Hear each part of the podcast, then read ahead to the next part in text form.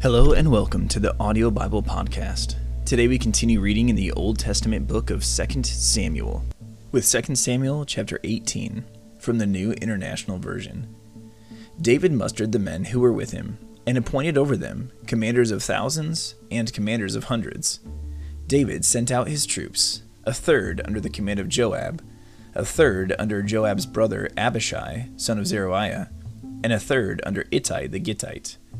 The king told the troops, I myself will surely march out with you. But the men said, You must not go out.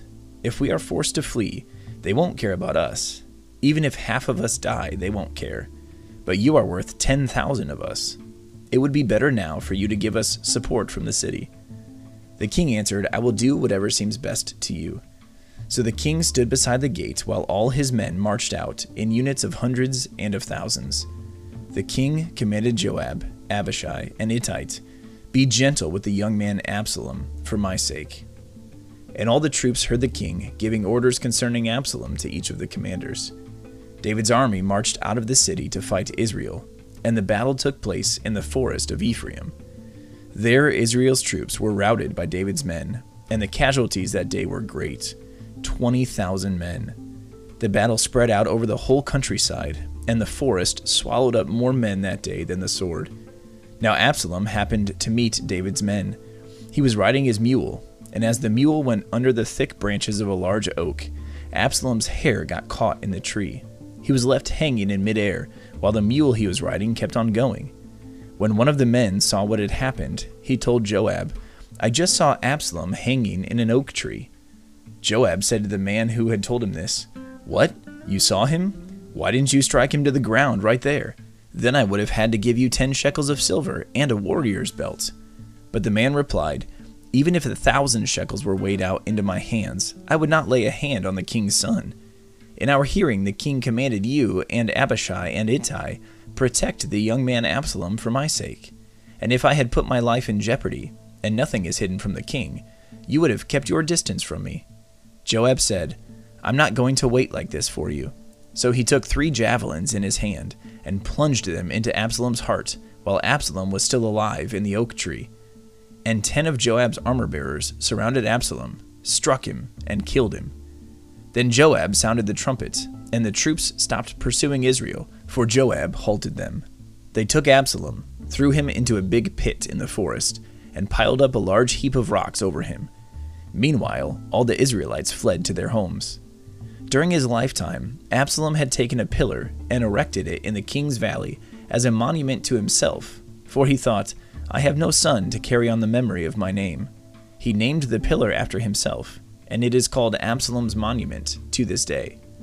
Now Ahimaaz, son of Zadok, said, Let me run and take the news to the king that the Lord has vindicated him by delivering him from the hand of his enemies.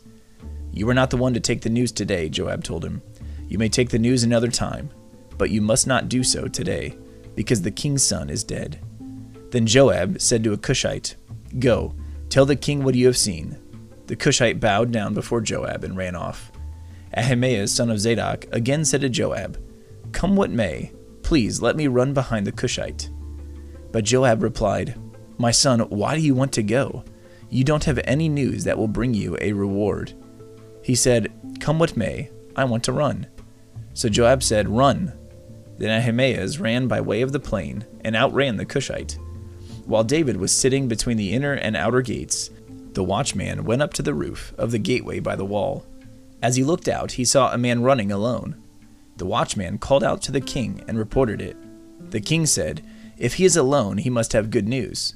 And the runner came closer and closer. Then the watchman saw another runner, and he called down to the gatekeeper, Look, another man running alone. The king said, he must be bringing good news too. The watchman said, It seems to me that the first one runs like Ahimaaz, son of Zadok. He's a good man, the king said. He comes with good news. Then Ahimaaz called out to the king, All is well. He bowed down before the king with his face to the ground, and said, Praise be to the Lord your God. He has delivered up those who lifted their hands against my lord the king. The king asked, Is the young man Absalom safe? Ahimaaz answered, I saw great confusion, just as Joab was about to send the king's servant and me, your servant, but I don't know what it was. The king said, Stand aside and wait here. So he stepped aside and stood there. Then the Cushite arrived and said, My lord the king, hear the good news. The Lord has vindicated you today by delivering you from the hand of all who rose up against you. The king asked the Cushite, Is the young man Absalom safe? The Cushite replied, May the enemies of my lord the king, and all who rise up to harm you, be like that young man. The king was shaken. He went up to the room over the gateway and wept. As he went, he said, Oh, my son Absalom, my son, my son Absalom. If only I had died instead of you. Oh, Absalom, my son, my son. Thank you for tuning in to the Audio Bible Podcast today. This has been 2 Samuel chapter 18 from the Word of God.